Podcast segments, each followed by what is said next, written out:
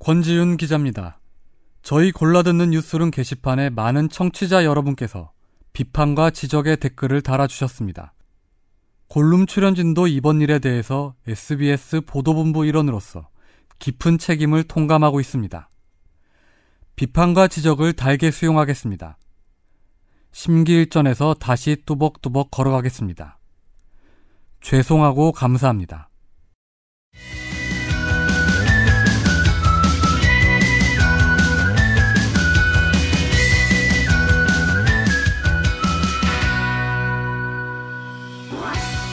최종 의견 84회 시작합니다. 저는 진행을 맡고 있는 뉴미디어국의 권지윤 기자입니다. 오늘도 이상민 변호사님, 안녕하세요. 정현석 변호사님, 네, 안녕하세요. 김선재 아나운서와 함께합니다. 음. 안녕하세요. 다들 잘 지내셨습니까? 네, 뭐 그렇죠. 연휴 연휴 쉬시는 분들도 계실 텐데 이분 여기 계신 분들은 다 일하고 계시죠? 저는 저도 연휴 때 일했죠. 저희 네. 만났잖아요. 우연히 회사에서 언제요? 아닌가? 근데 회사에 계시면 그냥 우연히가 아니라 그냥 마주치게 네, 되지 회사에 않나요? 매일 매일 나왔고 위염 걸렸습니다. 아 위험. 아 맞아. 그때 봤을 때 되게 무슨 뭐라고 해야 되지? 가부키 화장이라고 해야 되나? 아니에요. 화장이 평소에 뜬 거. 하는 대로 했는데 가부키라고 하는 거예요. 음, 선제의 위험. 위험. 알겠습니다. 오늘 화제 판결 바로 넘어가시죠. 네. 네. 엄청난 신비안을 가지신 정현석 변호사님이 오늘도 음란물 관련 아이템을 어떻게 네. 가져오셨다고. 성범죄 그렇습니다. 아니면 아니 이거는 오늘 어차피 무슨 날 잡았어요. 이거. 진짜 성범죄 특집입니까? 아니 좀 이렇게 이건 관심사입니다. 네. 형의 관심사. 음란물 아니면 이게 음주. 원래 공중파에서 최초로 야동에 대한 얘기가 시작된 게 언제일까요? 대놓고. 역사예요? 네, 대놓고. 공중파에서? 지상파에서? 물론 물론 내가 이제 아니 그러니까 뉴스로 보도된 게 아니라 이 야동이라는 것을 어떤 재미의 아이템으로? 소재로 소비한 게 본인 자랑하시려고 하는구나. 네? 시트콤? 저- 그거. 예, 맞아요. 음. 지붕 뚫고 하이키 이건, 이런 어, 건가? 야동 순재라는 말이 나오면서 음. 근데 사실 그때 좀 여러 가지 생각이 들더라고요. 그러니까 저렇게 이제 금기시되는 게 하나씩 없어지고 얘기를 하는구나라고 하면서도 공중파에서 이렇게 막 야동을 보는 거 아니면 우리가 뭐 술자리에서 아는 사람들하고 모여 있는데 뭐 남녀가 섞여 있는데 뭐 야동 얘기를 되게 재밌게 한다든지 뭐 내용을 얘기하는 건 아니라 하더라도 요런 거에 대해서 좀 되게 진지하게 지금 포장하고 있는데 빨리 시작할게요. 네네. 그거하고 지금 A 씨는 지난해 인터넷에서 파일을 공유하는 토렌트 프로그램을 이용해서 자신의 집에서 음란물을 내려받아 컴퓨터에 저장했다. 그리고 A 씨는 정현소 변호사님이 아닙니다. A 씨가 내려받은 음란물 파일 제목엔 고등학생을 의미하는 고딩이란 단어가 포함돼 있었다. 울산지법은 아동 청소년의 성보호에 관한 법률 위반 혐의로 기소된 이 A씨에게 벌금 200만 원을 선고하고 16시간의 성폭력 치료 프로그램 이수를 명령했다. 네. 어쨌든 성범죄자가 된 거죠. 그렇죠. 야동을 이게 소지하고 있다가. 야동 소지죄로 처벌받는다는 게 뭐 일단은 저는 특이하긴 하네요. 그쵸 그냥 네. 자기가 혼자 본 건데 업로드를 시킨 유통을 시킨 게 아니라 그냥 다운을 받아서 봤다는 거잖아요. 그렇죠. 이게 지금 뭐 직찰 이래가지고 고딩 커플 뭐 뭐 화장 뭐 고딩 커플 이런 식이었어요. 그리고 뭐 고등학생들이 나왔나 봐요 실제로. 네. 아 실제 고등학생 예, 나왔다는. 음. 뭐 약간 몰카 같은 건가 봐요. 예, 고등학생들의 어떤 성관계를 담은 영상인 것 같습니다. 근데 이게 그 야동 같은 경우에 그럼 소지만 해도 처벌받을 수 있는 거예요 그러면요? 그렇진 않죠. 그러니까 야동이 뭐 야 지금 이게 아동 청소년 음, 보호법 위반이 되는 것이고 그 아동 청소년 성보호에 관한 법률에 보면은 그 그 뭡니까 아동 청소년의 몇 살 미만일까요? 학생? 아시나요? 고등학생? 15세 아니에요? 일, 일부러 혹시 모른 척 하시는 건 아니죠? 아동이 몇 살이지? 고등학생, 아, 이거를 고등학생. 되게 사람들이 그러니까 어쨌든 그거부터 먼저 아, 13 세구나. 말씀드리면 등장하면 아니 등장하는 음란물을 미성년자. 소지만 해도 처벌된단 말이죠. 그러니까 되게 강한 처벌이잖아요. 근데 어떤 그 몇 살 정도가 등장하는 게 과연 이게 처벌이 되느냐. 그러니까 그걸 자기가 뭐 찍은 게 아니라 소지한 것만으로 처벌되는데 거기 등장하는 인물에 대해서 아동 청소년이 19세 미만이에요. 여기 교복을 답이 나와 입었으면 있잖아요. 안 되는구나. 고등학생이니까 19세 미만이겠죠. 그쵸. 네. 19세 미만이라고 돼 있는데, 그러니까 뭐 한 18세들이 성관계를 가지는 영상을 뭐 제작을 한 거든 불법적으로 아니면 뭐 누가 몰카를 찍었던 걸 가지고 있으면 성범죄자가 음. 되는 것이죠. 우리 현행법은. 음. 그러면 고딩이란 단어가 없었으면요. 그게 이제 여러 가지 따져봐야 되겠죠. 어떻게 생각하세요? 그거는 뭐 사실 다운받았을 때 그러면 그 그게 그런 영상인지 모르고 다운받았으니까 그건 처벌 대상을 삼으면 안 되겠네요. 그러니까 뭐 우리가 다운 뭐 그 음. 영상에 뭐 여러 가지 이름을 보고 다운을 받을 거 아니에요. 네, 그렇죠. 받는 사람들이. 근데 식별이 이제 안 되는 상황에서 다운을 식별이 안 되는 상태에서 받았는데 아니면 반대로 뭐 어린 사람이다. 네. 뭐 중학생이다. 뭐 이런 걸 보고 받았어요. 받는- 예. 근데 어른이 나와 받았는데 그러면 어떻게 될까요? 그런 것도 처벌이 안 되겠네요. 그런 것도 네. 처벌이 안 되고 네. 예. 그러니까 이게 예전에 이제 헌법재판소에서 음. 한번 이 법이 어, 잘못됐다고 해서 곧 그 개정이 됐었어요.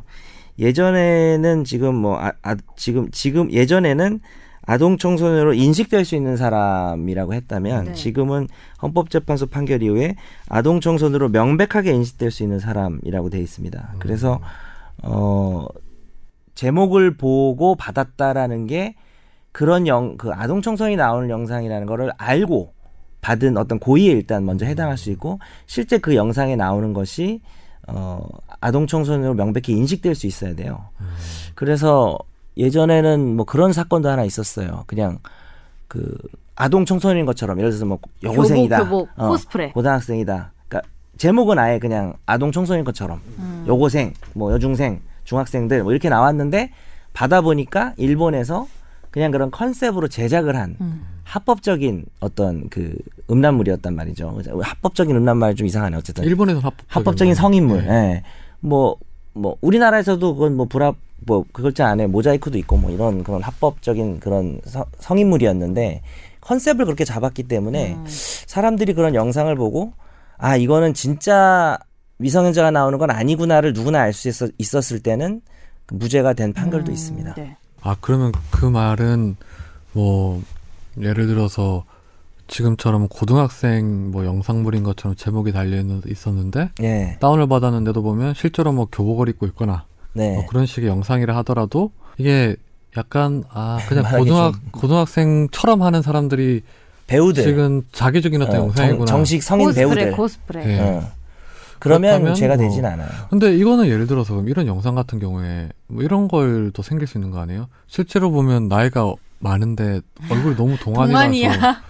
정현석 그거 참 애매한 정현석 거야. 야동. 네. 그런 거는 판단 우리- 어떻게 하는 거예요? 식별이 우리 너무 여동. 불가능했을 경우에는 아니면 반대로 되게 성숙한 그럴 고등학생인 수도 거야. 있죠. 그래서 하나도 몰라. 제목에서도 모르고 제목도 그 내용에서도 모르고, 모르고, 내용도 누가 봐도 어, 이거는 내가 뭐 엄마라도 몰라 이거. 어, 되게 나이- 엄마라도 충분하게 모르는 건- 같은 사람이 어떤 그런 영상을 찍었는데 실제 나이는 막 17세고 이런 그러니까. 경우도 있겠죠. 근데 이 법에 앞으로 사례가 나와야 됩니다. 단정은 못해요. 근데 명백하게 인식할 수 있는 정도니까 오히려 겉보기로 판단할 수밖에 없을 것 같아요. 음. 어, 제 생각은 그럼 좀 전에 김선재 아나운서가 말한 거는 처벌을 뭐 안 안 받을 것 받더라도 같아요. 전 도리어 반대의 경우는 받을 수도 있는 거예요. 외모로만 판단하는 거. 그렇죠. 저 제 생 그럴 거- 근데 결국에는 둘 다 처벌이 안 될 것 같아요. 그러니까 왜냐하면은 너무 동안이다. 근데 실제 아동 청소년이 아니니까 고의만 가지고 처벌하는 범죄가 아니고 실제 아동 청소년이 등장하는 영상을 가지고 있어 처벌되니까 저는 둘 다 처벌 안 된다고 봐요. 그리고 선재 아나운서가 얘기한 거는 그 결, 결국에는 아동이 청소년이었지만은 고의가 없는 거죠. 음. 왜냐하면은 아동 청소년이 나온 걸 내가 봐야지 가지고 있어야지 하는 생각이 없었기 때문에 다만 음. 그 영상을 찍은 사람은 처벌될 수는 있어요. 뭐 그렇겠네요. 아동 청소년을 데리고 확인도 안 하고 그렇게 음란물을 만들었기 때문에 네, 알겠습니다. 다음 화제 판결로 넘어갈까요? 음주운전 사고를 낸 뒤 달아난 현직 부장 판사에게 벌금 800만 원이 선고됐다. 사형 사형. 장 부장 장 부장 판사는 지난해 부장판사들 11월 싫어해요? 밤 10시쯤이네요. 경기도 여주시 영동 고속도로에서 음주운전을 하다가 다른 차량과 접촉 사고를 내고도 아무런 조처를 하지 않고 현장을 벗어난 혐의로 불구속 기소가 됐다. 1차로를 달리던 장 부장 판사의 차는 앞서가던 차를 추돌한 뒤 충격으로 2차로로 튕겨 나갔고 뒤따라오던 다른 차를 다시 들이받은 것으로 조사됐고 이 사고로 피해 차량 두 대 타고 있던 다섯 명이 다쳐서 치료를 받았습니다. 그래서 이렇게 벌금 800만 원을 선고받게 됐습니다. 참, 이게 벌금 800에 감봉 4개월이야? 아 근데 보니까 사고 이후 수시간이 지나 경찰에 전화해서 자신이 사고를 낸 사실을 알렸다고 합니다. 음, 어떻게 보세요, 이상민 변호사님? 짜증 나는데요. 이게 다른 사례 같았으면 이 정도 양형이 내려지는 건가? 원래 근데 뭐 이렇게 음, 뭐 도주 차량 같은 경우에도 벌금형이 선고되는 경우는 있잖아요. 어, 선고되는 경우는 당연히 있는데 뭐 저는 도주 차량 사건, 교통사고 사건 잘 안 해봐가지고 확실히는 모르다 모르지만은 다섯 명이 다쳤다 그러거든요. 차량 두 대. 어, 앞서가던 차를 추돌한 다음에 충격으로 이 차로로 튕겨 나갔고 뒤따라오던 다른 차도 다시 들이받고 그 과정에서 피해 차량 두 대에 타고 있던 다섯 명이 다쳤다. 뭐 사람이 더 엄청나게 크네요 이게. 네. 많이 다치지는 않았을 것 같아요. 맞아요. 전치 2주긴 합니다. 전치 2주니까 아 이제 뭐 저 목이 아프다 뭐 허리가 그런 거긴 아프다 하죠. 협정 뭐 이런 걸 호소를 해가지고 이렇게 치료를 받았다고 하실 텐데 어, 그러- 모르겠습니다 이게 참 이 벌금형이 나와 벌금형을 선고한 이유는 그래서 저는 봐주기가 아예 없다는 생각이 안 들어요 징역형 선고하면 결국 쫓겨나야 되니까 근데 사실 법원 법관 징계법의 상에는 파면 없잖아요. 파면 없죠. 네. 그냥 감봉되고 만 거죠. 이 이거. 사실 감봉이라는 것도 사실 법관의 징계 수위에서 봤을 때 높은 거긴 음. 하잖아요. 예. 거기가 정직이 있나요? 반- 법관 징계법상? 없죠 아, 그 감봉이 최고 높은 거죠. 예. 그러니까 지금 보면은 저희도 이제 공무원이 만약 클라이언트라면은 벌금형을 해달라 높은 벌금을 아, 매겨달라는 변론을 자주 하죠. 왜냐하면 이제 징역형이나 금고형이 선고되고 나면 이 사람 자동 자동 퇴직이 파면, 예. 예, 자동 퇴직 사유가 되기 때문에 뭐 그런 걸 감안해가지고 처분을 했던 걸로 아마 추측이 되는데 그럼에도 불구하고 부장판사 막말로 이분이 음주운전 한 번 했겠습니까? 저 궁금한 게 부장 판사 정도면은 자기가 차를 이렇게 몰고 다녀요? 네, 그렇죠. 아 그렇구나. 고법 부장부터가 어느 부장 판사만 정도부터 해야죠. 기사가 나오는지 궁금했어요. 고법 부장부터가 차관급이라서 기사가 음. 나오고요. 네. 부정판사만 해야죠. 저도 하는데. 네, 예. 그렇구나. 음. 아니 혹시 뭐 기사가 있는데도 자기가 했나 싶어가지고 궁금했습니다. 정 변호사님은 기사 있으세요? 누구요? 기사 있으세요? 본인이 기사야. 저요? 저 그냥 술자리에서 흑기사 몇 번 해본 거 말고는 없네요. 네. 흑기사 백장미. 혹시 그때 그 저는 소원 그런 기사가 있습니다. 그 소원 아직 유효한가요, 권지윤 기자님? 무슨 소원이요? 제가 흑기사 해줬잖아요. 언제? 언제? 또 언제 진짜 언제지? 기억이 안 나는데? 우리 그냥 막 공덕에서 던진 거 술 아니야? 마셨을 땐가? 아니, 그냥 그냥 해본 소리예요. 미안합니다. 아, 오늘 너무 분위기가 아, 네. 그 다음 판결로 넘어갈까요? 네. A 씨는 지난해 2월 오후 9시 30분께 인천의 한 라이브 카페에서 함께 술을 마신 B 씨, 46살. B 씨가 성관계를 요구하면서 입맞춤을 하려 하자 혀를 깨물어 다치게 한 혐의로 기소됐다. B 씨는 혀 앞부분이 6cm 가량 절단돼 전치 7주에 진단을 받았다. A 씨는 재판 과정에서 B 씨가 얼굴을 때린 후 멱살을 잡고 강제로 키스하려 했다며 혀를 깨문 건 정당방위였다고 주장했다. 인천지법 형사 12부는 중상해 혐의로 기소된 주부 A씨 56세에게 징역 6개월에 집행유예 2년을 선고했다. 고 합니다. 저는 좀 이게 참여 재판으로 됐다는 거죠. 네. 참여 재판에서 많은 배심원들이 이렇게 일치된 의견을 냈다는 게 참 신기하네요. 이 사안에 네. 대해서. 네, 배심원 일곱 명이 네. 만장일치로 이 주부 여성에 대해서 정당 방위가 안 된다는 거죠. 유죄가 됐고 양형도 뭐 다양하게 의견이 나왔습니다. 와서 혀를 혀의 상태를 본 게 아닐까요? 아니 혀 저는 이게 그러니까 당장 막상 자기들이 내가 겪어야 될 일이라면 음. 이 정도 방어 기제는 작동하지 않을까 싶은 생각도 들긴 해요. 음. 그러니까 유명한 판례 중에 이제 혀를 밀어넣는 사- 아, 사람한테 방어를 하다가 설 절단상을 입힌 사고에 대해서 정당방위를 인정한 유명한 사례가 있는데 그 사례를 모르는 사람은 이 사건과 관련된 사람 중에 아무도 없어요. 그러니까 사건의 구체적인 사실관계가 지금 이 사건에 잘 안 나타나 있어서 음. 그런데 아마 정도가 심했다거나 그 상태까지 말을 이르지 못할 않은 정도로만. 상태에서 지금 그렇게 좀 과한 과한 방위 상태에 이르지 않았 이르, 이르렀다고 아마 판단하지 않았을까 그렇죠. 싶습니다. 우리가 전에도 정당방위의 어떤 구성 요건에 대해서 한번 얘기를 한 적이 있잖아요. 예. 네. 다시 한번 요건이 어떻게 되는 거예요? 세 가지 요건이 필요한데요. 어, 주관적 정당화 요소, 객관적 정당화 요소, 그 다음에 상당성 요건 이렇게 얘기를 합니다. 첫 번째로 객관적 정당화 상황은 정당방위 상황이 마련이 돼야죠. 그러니까 가령 정현석 변호사님 나를 막 때리려고 그런다. 불법적인 침해. 법적인 그죠? 침해, 네. 저를 때리려고 그런다. 가만히 있는 저를 술 먹고 토를 하면서 막 토를 나한테 뱉으려고 그런다.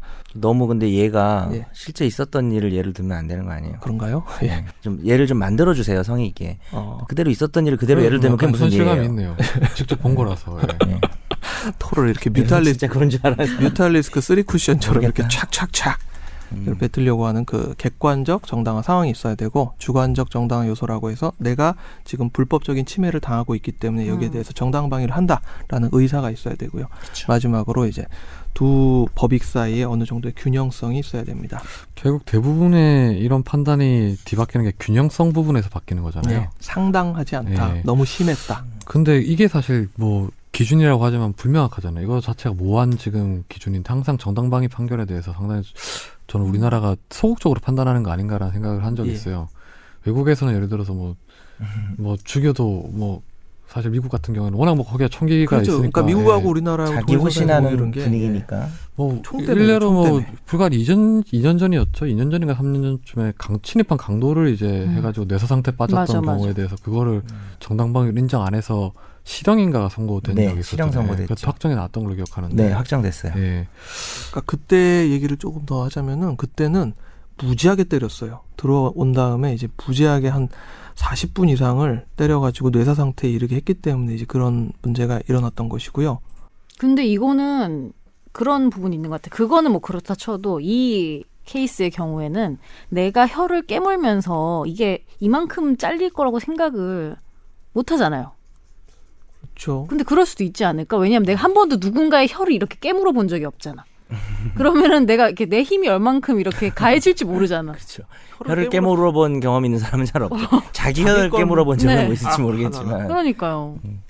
근데 만일에 이러, 이게 사실 대부분의 뭐 정당방위가 정당방위를 주장하는 피고인들 하는 말이 당시에 급박했으니까 음. 자기 경황이 입장에서는, 없다. 예, 이 급박한 상황에 조절이 처했으면 안돼 힘이 어떻게 그게 그렇게. 되겠냐. 음. 음. 계속 이제 뭐 도리어 피해자한테 기책사유를 찾으려고 하는 아니냐 이런 식으로 주장을 하는데 어, 내가 오히려 네. 피해를 먼저 서- 먼저 그러니까 당한 내가 사람인데 음. 뭐 그 그 사고의 발생 원인을 제공한 사람도 아니고 음, 음, 저쪽에서 먼저 공격이든 나에게 대한 어떤 침해가 들어오니까 옛날에 부모님들이 형제 자매가 싸우면은 누가 먼저 때렸어 뭐 이렇게 따지는 것처럼 네. 선빵의 중요성이 있죠 네. 사실은 그런 상황에서 예를 들어서 옆에 있는 상대 남성이 음. 뭐 키스를 하려고 뭐 혀를 대 음. 들어오는데 자기 입장에서 이게 내 볼에 닿는 것 자체가 너무 극악스럽게 싫을 싫을, 싫을 사람이 있을 수 있으니까 음, 그렇죠. 그럴 경우에 혓바닥을 손으로 자꾸 뽑을 수도 없는 상황이고 한다면 아 근데 저는 또 한편으로 궁금한 게 이게 내용이 정확하게 안 나오니까 여기는 네. 예. 왠지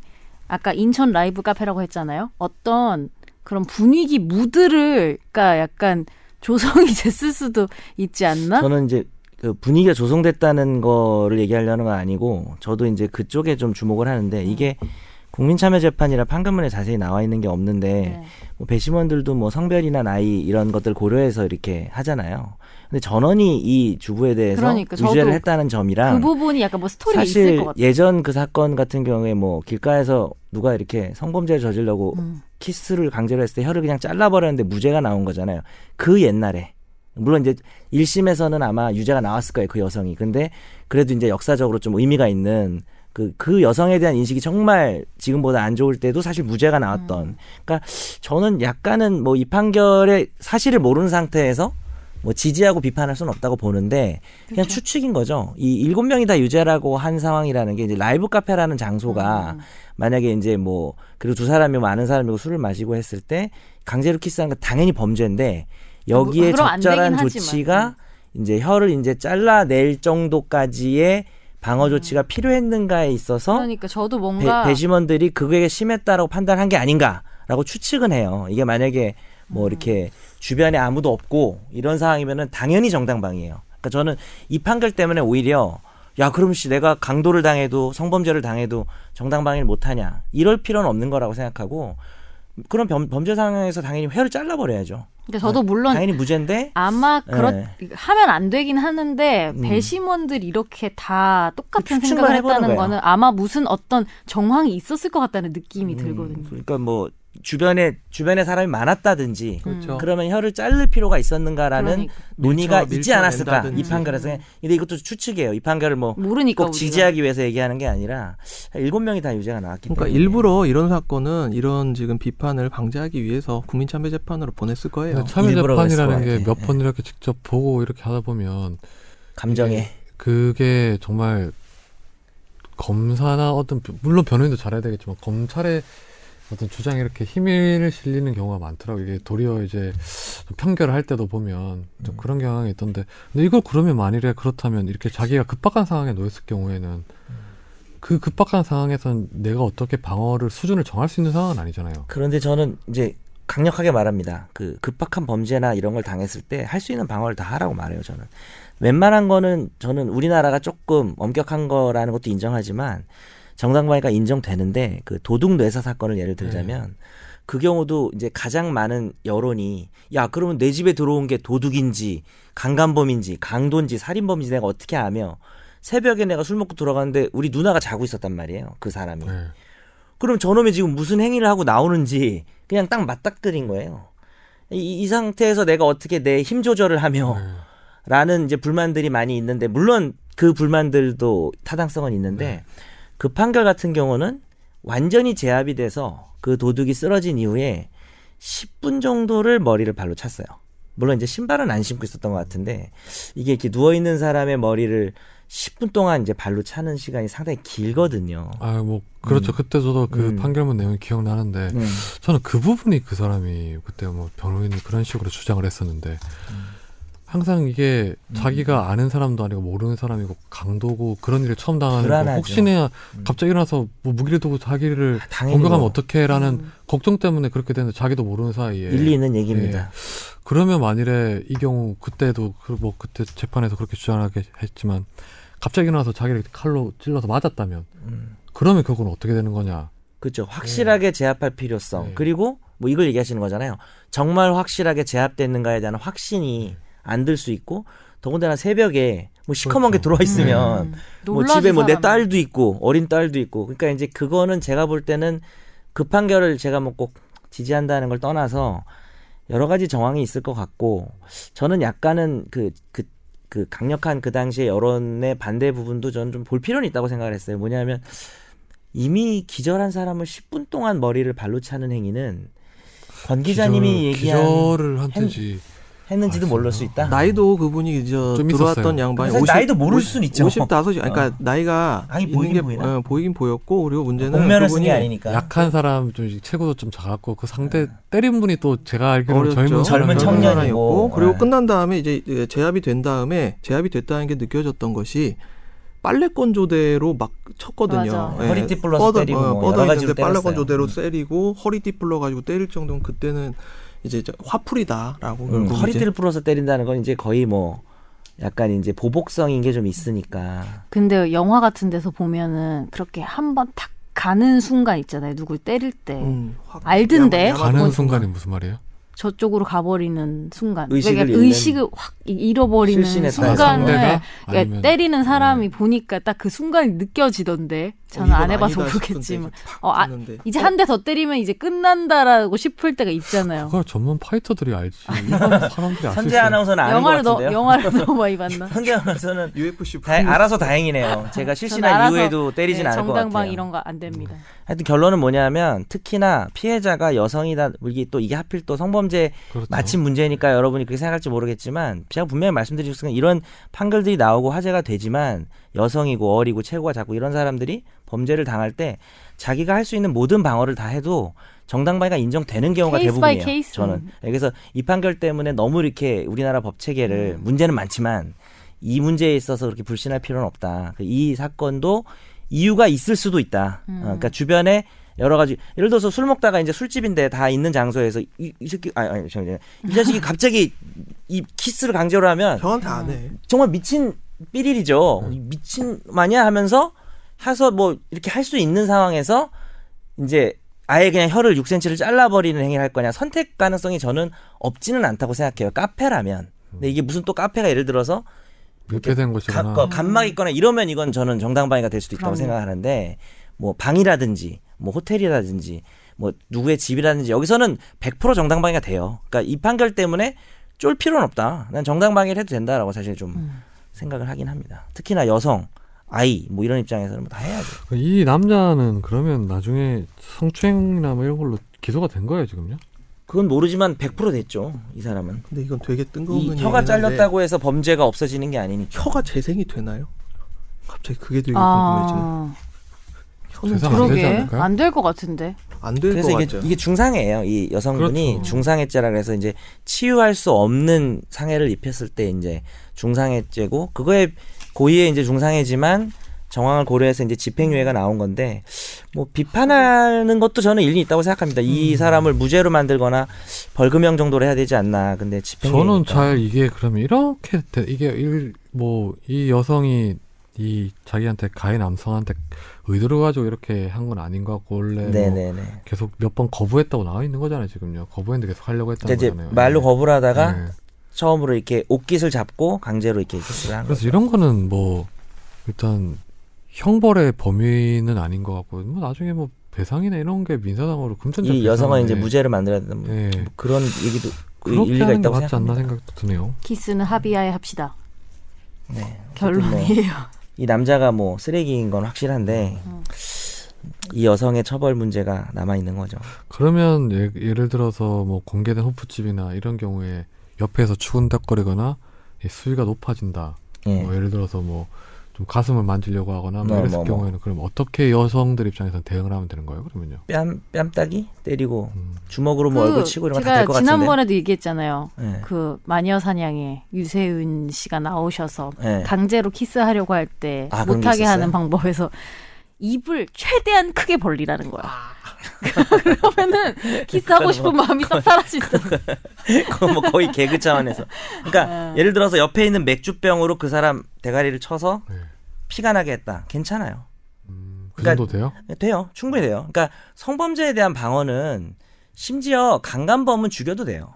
저는 그리고 그렇게 생각해요. 해야- 아니, 강간- 그리고 예. 어느 정도는 해야죠. 왜냐하면 해야 되는데 힘이 약한데. 어, 사실 이게 좀 말로 제가 설명하기가 너무 이렇게 그래도 우리가 SBS 보도국에서 제가 뭐 자세하게 설명하기 위해서 안 한 건데 이 혀가 들어온 상태라는 거에서 혀를 물어서 이렇게 잘라낸다라는 것은 저는 조금 이제 적극성이 있다라고 저는 생각을 하거든요. 음. 빼고 뭐 짜- 잘라낸 그 약간의 이제 그거는 너 혀 들어왔어 이게 잘라서 한번 복수하겠다는 마음도 있기는 있다는 거예요. 예전 그 사건은 음. 혀를 잘라내는 것이 유일한 방어 수단이었지만 이런 라이브 카페에서는 미친놈 하면서 밀면서 맥주병으로 대가리 쳐서 기절시켜도 정당방위라고 음. 저는 생각해요. 맥주병을 때는 게 더 위험한 거 아니에요? 아니 그게 낫죠. 특수- 증상에는 아니니까. 특수 폭행. 어, 지금 계속되고 있잖아요. 이런 성범죄가 현재성이 있기 때문에 그 정도 특수 음. 폭행은 되고 만약에 아무도 없는데 성범죄, 성폭력 행위를 하려고 한다. 음. 주변에 막 경황이 없어서 뭐 뾰족한 걸로 이렇게 어떻게 하지 목을 찔러가지고 죽었다. 그건 저는 무죄가 나온다고 생각하고 나와야 된다고 그래서 생각해요. 백주병은 좀 아프겠다. 아, 예. 맥주병으로 쳐는 그 정도는 받아줘야죠. 그 주먹에다 이제 정도는. 되게 찡 혀를 같은 그렇게 거 강제로 받아가지고 집어넣는데. 찡 같은 거 받은 호신술도 걸로 배워놓고 미리미리 합시다. 그러면 이 변호사님 최대한 자기가 할 수 있는 방어 기제는 다 작동을 해도 이런 그 상황에서 아, 정 변호사님은 네, 저는 그렇게 아, 생각합니다. 아 예. 음. 음, 아, 그- 아, 이 변호사는 아 여기 물어보려는 거였어요? 예. 어. 그렇다고 넌 어떻게 하네요. 생각해? 네. 예. 이하 동문. 모두 뭐, 빨리 반대하든지 동의하든지 그래. 아니 뭐, 뭐 동의한대요. 맥주병으로 머리 깔았는데요. 맥주병은 머리 까도 돼. 아니, 아무 내가 사- 상관없어요. 아니 사실 어, 법이고 혀를 뭐고 집어넣는데 그 정도도 못해요. 그 순간에 무슨 법을 생각해 그냥 내가 살 그러니까 생각을 하는 핵심은 이거예요. 현재 바, 현재 공격을 제어하기에 적- 적합한 수단에서 좀 넘어도 돼요. 실제 그런 판결들이 많아요. 왜냐하면 경황이 없기 때문에. 근데 이제 제압이 끝났거나 그 정도까지의 어떤 침해 행위까지 끝까지 가야 될 필요가 있었냐로 판단하시면 되는 것 같아요. 그냥 대부분의 사건을 그런 것 같긴 합니다. 네, 알겠습니다. 오늘 그래도 화재 판결 되게 유익한 게 많았던 정말 것 같아요. 심도 예. 있는 논의를 한 것 같아요. 아, 예. 오늘 음, 음란물과 실질적인 어떤 음주와 뭐 정보도 많이 왠지 얻은 우리가 것 좀 톤 다운이 되면서 네. 예 아주 얘기가 더 알차게 나왔는데 욕을 먹을 수는 있겠네요. 예. 그 오늘 그런 관점에 집중탐구 주제는 이상민 변호사님이 발제하신 사기 관련된 겁니다. 뭐 굳이 이걸 하고 싶진 음. 않았어요. 근데 그 뭐, 아, 오랜만에 예, 사기 뭐 다들 사기 같은 경우에야 뭐 우리 주변에서 흔히 일어날 수 있는 일들이잖아요. 뭐 사기 많이 당하죠. 음. 김선재 아나운서는 사기 당한 적 있어요? 사기요? 당한 적 없는데. 친 적은 있어요? 그러면 하다못해 뭐 대학교 다 대학교 다닐 때. 동생한테 사기 친 적 있어. 아 동생한테 뭐라고 사기 뭐라고요? 치셨어요? 이거 주면은 내가 맛있는 거 사다 줄게. 해서 몇살 용돈 때? 갈취하고 몇 살 네, 때? 아기일 자, 때. 이걸 주면 맛있는 걸 사다 준다고 말할 때 실제 사주려고 생각을 아니 했다가 못 사주긴 지킨 하죠. 거예요. 아니지 한 4천 원을 갈 생각도 없이 한 거예요. 4천 원을 갈취해서 한 천 원어치면 주는 거죠. 아 원래부터 그럴 의도로 한 거예요. 어. 그러니까 나머지 3천 원은 제가 자, 먹고. 이거는 그럼 사기일까 아닐까요? 자기 벌금형 정도 나와야 되지 않을까요? 아니, 사형 사형 3천 원인데 사형 어, 그 제가 뭐 이런 거죠. 친족 상도래죠 가족 어, 간에서. 사형 뭐 사형.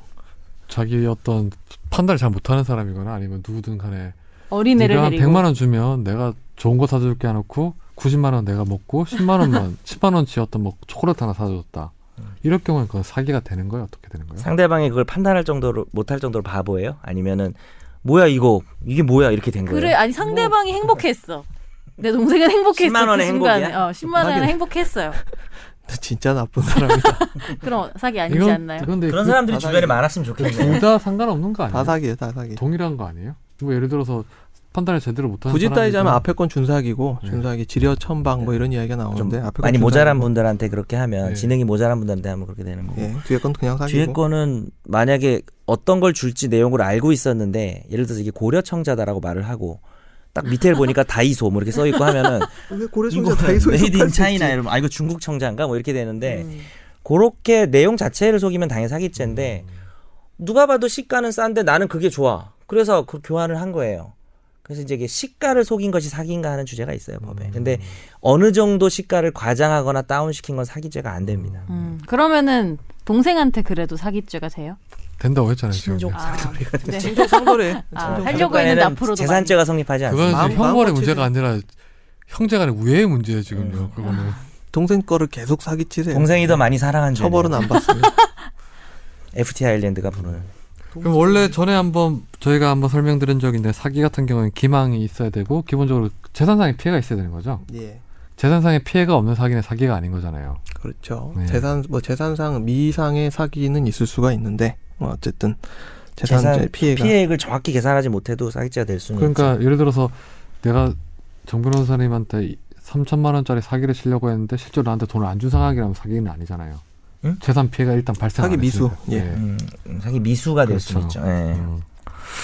그 사기랑 절도랑은 어떻게 차이가 있는 거예요? 절도죄의 형량을 혹시 아시나요? 사기죄하고 절도죄하고 어느 게 더 중하게 처벌받을까요? 김선재 아나운서님 사기? 사기하고 절도 중에 사기? 사기 어, 음. 정답입니다. 어, 똑똑하네요. 예. 찍었어요. 근데 어느 제 형량이 더 높은지를 판단하는 거는 이렇게 생각하면 된다고 하더라고요. 네가 당했을 때 자기가 당했을 때 어느 사람이 더 짜증 날 것 같냐면서 기분 사기죄가 맞아요. 기분 나빠.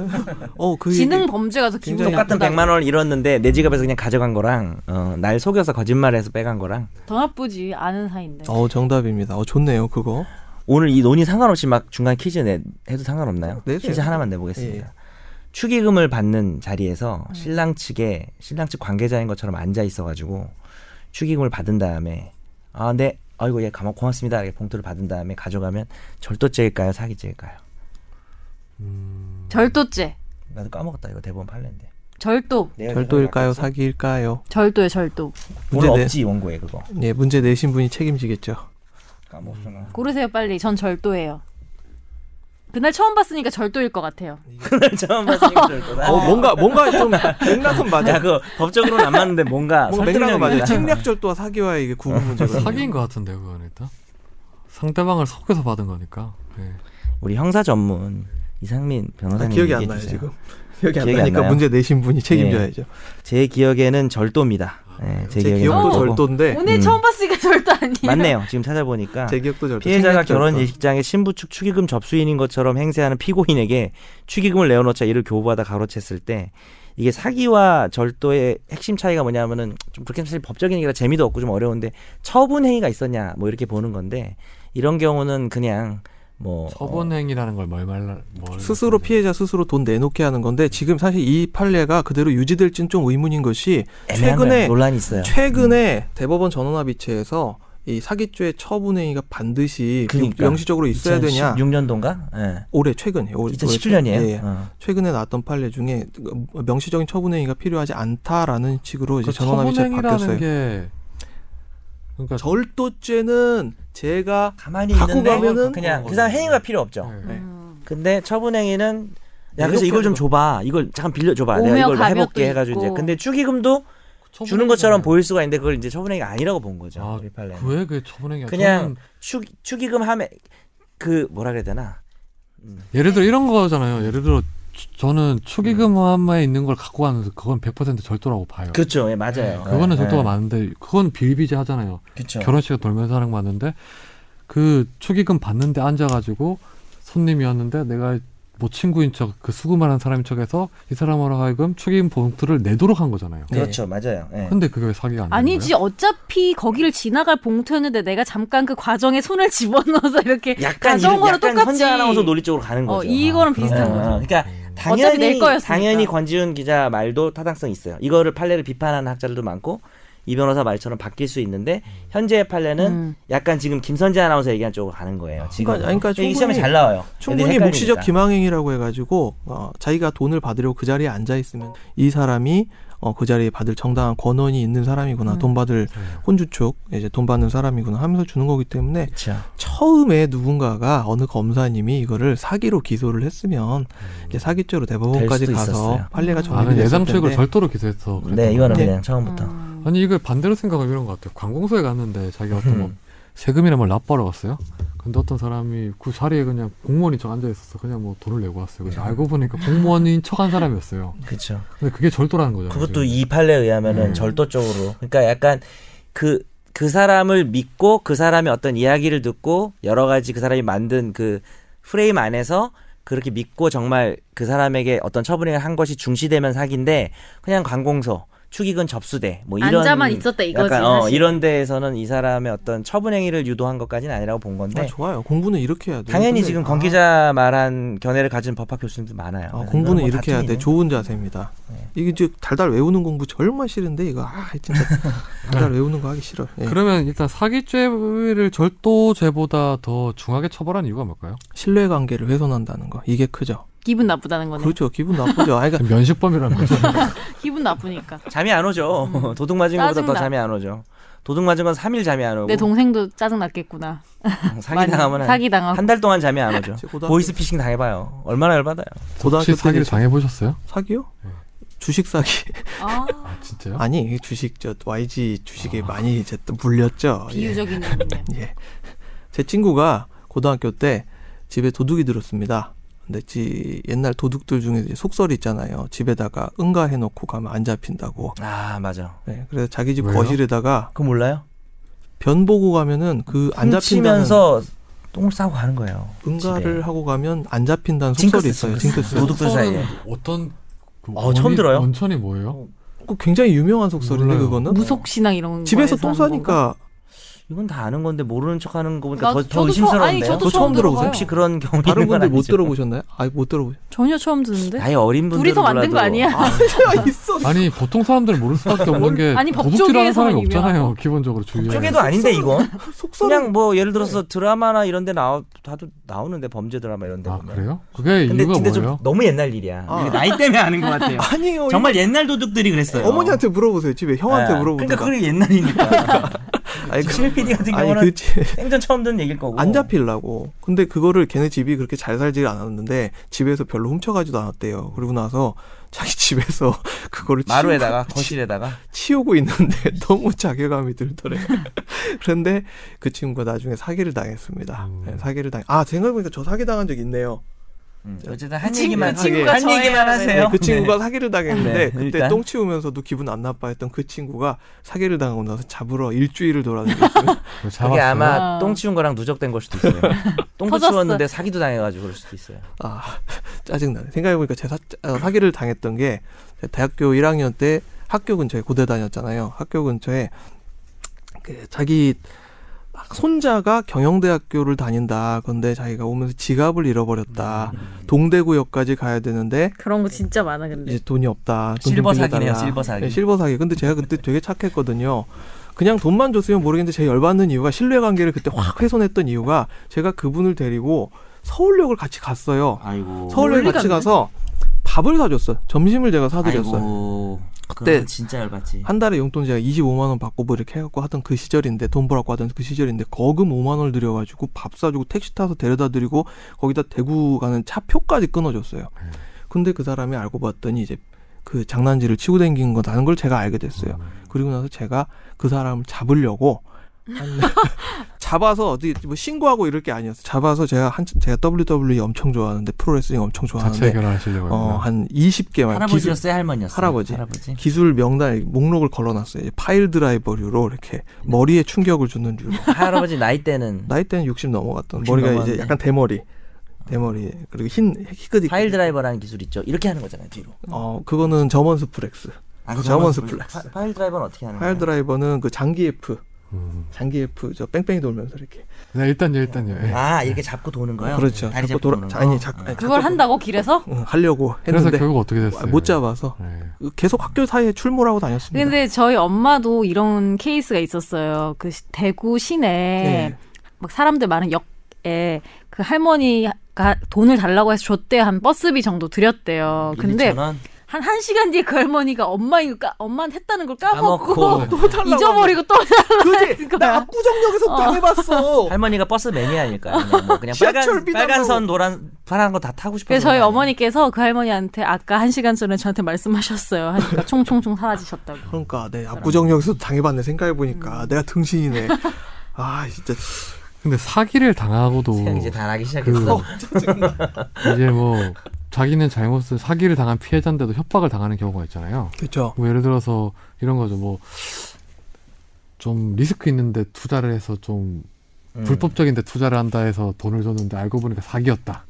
예, 이제 자기는 이제 그 불법적인 투자로서 좀 많은 돈을 얻기 위해서 좀 돈을 빌려준 돈을 줬는데 알고 보니까 이 사람은 사기를 친 거였다. 했을 경우에는 어떻게 해야 돼요? 그러면요. 지금 그거 관련해 가지고 한 20년째 돌고 있는 사기 수법이 유명한 수법이 국권 사기, 국권 신권 사기 들어보셨죠? 그렇죠. 이건 들어보셨죠? 안 들어보셨습니까? 전두환 정권 때 숨겨놓은 비자금 전두환 정권을 김실 PD한테 물어보면 어떡해요. 아 죄송합니다. 뭐 그냥 전- CD부터 그냥 김 시작해서 PD는 그냥 90 몇 년생인데. 전두환 씨를 그냥 나쁜 놈이라고만 아니 근데 알고 그동안 있을걸요? 많이 드라마 소재도 했었죠. 네. 그게. 예. 국권이 지금 엄청나게 지금 깔려 있는데 그 돈을 신권으로 바꿔야 된다. 국권 50억 원을 신권 20억 원으로 바꿔주겠다. 생각만 해도 기분 좋다. 예. 그래서 20억 원이 50억 원 된다. 그러니까 나한테 투자를 해라. 이 얘기가 정말 20년 전부터 고전적인 사기 수법인데 지금까지도 걸려요. 지금까지 속아요. 음. 대부분 근데 좀 소위 말하는 식자층에서도 많이 걸려요. 음. 당해 보면. 식자층 식자층에서도 옛날 동양증권 저 CP 그거 나중에 후순위 채권 엄청 샀어요. 그래서 내가 안 걸리는구나. 십자가 아니어서? 네. 뭐, 뭐, 예를 들어서 뭐 조건 만남 성매매 사기 이런 것도 있잖아요. 그렇죠. 피해자 속내에 있는 것도 욕망을 이렇게 건드려 가지고 범죄를 건드려 갖고 음. 피해자 스스로 자기의 범죄 자기가 피해를 입었다는 사실을 드러내기 어렵게 하는 전형적인 케이스가 그 성매매 조건 만남 사기. 그러니까 무슨 1km 뭐 이런 류의 어플들 있잖아요. 만남 어플들. 1km는 왜 이름이 1km예요? 1km 안에 있는 사람 만나자. 아, 그럼. 아, 저 처음 들어봐요. 야, 이게 길 가다가 내 주변 1km에 있는 남녀가 이렇게 서로 여기서 만나서 네. 그러면 이제 쉽게 만날 수가 있으니까 그렇게 만날 수가 급작스럽게 만나는 거예요? 급작스러운 만남. 인스턴트 만남. 정말 인스턴트네. 권지윤 기자가 가입돼 있을 수도 있죠. V자를 그리고 음. V 이미 가입되셨어요. 근데 이분은 여기 회사 1km 근방을 안 벗어나서 딱히 효과가 다 없을 회사 것 사람이에요? 같아요. 다 회사 사람이에요. 근데 이러면 이거 궁금한 게 사기라는 게 나중에 보면 대부분 이제 금전적으로 반환을 받을 수 있잖아요. 예. 근데 뭐 조건만만 만남 같은 경우 예를 들어서 제- 정 변호사님이 왜 나 좀 그만하세요. 아, 그 이상민 변호사님이 저한테 한 1억 원 주면 좋은 사람 해준다고 했는데 뭐 알고 보니까 안 해줬어요. 그럼 나중에 아, 이게 브로커예요. 그러면 예. 가운데. 근데 어. 음. 걸렸어. 잡혔어요. 이럴 경우에는 근데 저도 그 조건 성매매라는 것 자체가 불법적인 거잖아요. 근데 뭐 그 돈을 1억 원을 다시 받을 수 있는 거예요. 달라고 음. 할 수 있어요. 이게 뭐 불법이 있다고 하는데 불법성 비교론이라는 게 있습니다. 음. 그 민사인데 왜 네가 얘기해? 형사에서도 나오니까. 그러니까 네. 포주, 맞아요. 포주와 어, 그 당시 율랑녀라는 표현이 율랑녀라고, 있었죠. 예. 하도 옛날 팔레라. 율랑녀와의 포주, 그렇죠. 관계를 한번 사건이 생각을 해보시면 율랑녀가 이제 몸을 팔아서 어, 얻은 그 화대 수입을 포주한테 이제 나중에 반, 맡겨놨다가. 완분, 예, 안분을 하지 않네. 아, 근데 포주한테 맡겨놨는데 포주가 이거를 갖다 써버린 거예요. 그럼 포주가 횡령죄가 될까요, 안 될까요? 뭐 예를 이게 들어서 5대 문제거든요. 5로 나누기로 했어. 근데 하나도 안 준 거예요. 그래서 포주가 이거를 안 주면은 그리고 포주가 횡령죄가 안 된다 그러면은 이거는 좀 너무 그렇잖아요. 음. 그래서 법원에서 만들어낸 이론이 불법성 비교론이라고 해서 너도 죄를 저지른 게 맞고 이 사람도 불법한 행위란 게 맞지만 불법을 엄청나게 크게 저지른 사람이 그보다 덜한 불법을 저지른 사람한테 너도 불법 저질렀으니까 너랑 나랑 도친 게 있지냐라고 얘기를 하는 거는 말이 안 돼. 그래서 그러면 그런 돈에 대해서는 국가에서 환수도 안 하는 거예요. 그러면 예, 네. 요 겨모든 개는 똥 묻은 개한테 뭐라 할 수 있어. 그래서 그 사건 결론이 어떻게 되게요? 만약에 포주가 모아놓은 게 이- 200만 원이야. 원래 100만 원 주기로 했어. 포주 200만 원 다 내놔야 돼요. 음. 오히려 그렇게 돼요. 그러면 100만 원은 그 윤락 여성한테 주는 거고 100만 원은 네. 국가에서 환수하는 거예요? 100만 원, 아니, 그러니까 민사적으로는 여성한테 다 줘야 되고요. 네. 근데 이제 뭐 형사적으로 처벌을 하는 과정에서 범죄 수익이니까 음. 네. 음. 뭐 추징을 또 다시 당할 수는 있겠죠. 그건 그러면 전에 우리가 한번 얘기했지만 도박 같은 경우에서는 못 돌려받는다고 했잖아요. 네. 근데 사기 도박은 돌려받을 수 있다 그랬잖아요. 그러니까 사기 도박은 사기친 놈이 불법성이 훨씬 크니까 둘 다 불, 그러니까 한마디 정리하면 불- 사기 도박은 일단 도박이 아니잖아요. 그렇죠. 피해자 사기죠 그냥 입장에서는 단순한 예, 사기죠. 예. 사기니까. 예. 도박인 줄 안 거죠 자기는 우연인 줄 알았는데 필연이었던 것이죠. 근데 사기 수법을 피해자가 배워가지고 또 써먹는 경우들이 되게 많고요. 그거와 관련해서 이제 가장 문제가 되는 게 다단계 사기. 이름 모를 희한한 화장품 회사들 대다 많고요. 건강식품 파는 회사들 대다 많고. 그렇죠. 옛날에 숙민코리아라고 하는 유명한 회사가 있었습니다. SMK라고. 정말 대치동, 양재동 쪽에서 먹어주던 회사였는데 이게 다단계의 거의 효시 같은 우리나라 다단계의 효시 같은 회사였거든요. 근데 이 회사 숙민코리아 케이스에서 굉장히 피해를 본 사람들이 나중에 새로운 회사를 만들어요. 그래가지고 음, 우리나라를 험하게 만들었던 게 바로 주수도 회장의 JU입니다. 네. 예. 그리고 JU에서 지금 또 파생된 여러 가지 다단계 회사들이 많아요. 최근에 우리나라 저 테란로 일대에서 골든에셋 사기가 지금 유행을 하고 있습니다. 다단계 사기인데 음. 아, 한 연 15% 이자 한 많게는 한 35% 이렇게 이자 제시하면서 이거 홍콩의 무슨 FX 마진 이런 데다 투자해 가지고 우리가 고수익을 보장해 주겠다 음. 하면서 돈 끌어들이는 이런 아, 돈돈 놓고 돈 먹기 다단계 사기가 유행하고 있습니다. 조심하십시오. 아니 뭐 이렇게 뭐 좀 약 사기지만 그래도 뭐 협박당한 뭐 이런 거와 관련해서 뭐 이 변호사님이 사건을 수임한 게 있지 않나요? 과거에? 아. 크, 이거 뭐 어떻게 알고 물어보는 거 아닌가요? 본인 혹시? 사건 하면 뭐 이건 어, 제 자랑인데. 자랑 좀 해주세요. 아, 빨리 본인이 피고인이었던 건 아니에요. 사기를 쳤다고? 본인이 담당한 거 맞아요. 음. 제가 욕, 짧게 욕나 설명해 주시잖아. 예. 예. 가까스로 구속을 면했던 사건. 아, 그- 어, 맞아요. 가까스로 구속을 면했다가 결국 법정 구속을 시켰죠. 저희가 이제 고소 대리를 한 사건이었는데 고소 대리죠. 그러니까 피해자 쪽. 병원을 혹시 매매를 할 수 있는지 없는지 혹시 아십니까? 우리나라는 안 되죠. 우리나라는 안 되죠. 네. 의료재단은 대표적인 비영리법인입니다. 매매가 불가능한 비영리법인인데요. 의료재단을 만들어가지고 한 30년 전에 만들어가지고 병원 한 130억 정도로 키워놓은 한 80대 할아버지가 계셨어요. 의사였는데 전문이었죠. 이분이 의료재단 경영권을 이제 넘기려고 그랬어요. 돈 받고 넘기려고 그랬는데 결국 이제 브로커를 만난 거예요. 브로커를 만났고 아 내가 이거 당신 나한테 이걸 넘기면은 내가 돈 한 50억 주고 당신 흉상 만들어주고 당신 명예 이사장으로 추대해주겠다 차도 주고 이런 식으로 해가지고 어, 병원에 어, 재단에 운영권을 넘겨받았죠. 그러니까 운영권을 넘길 때는 이사회를 통해서 이제 그렇게 넘긴 거죠. 원래는 매매를 하면 안 되는 거잖아요. 예, 예. 병원은요. 예. 매매를 하면 안 되는데 실질적으로 매매를 한 셈이죠. 네.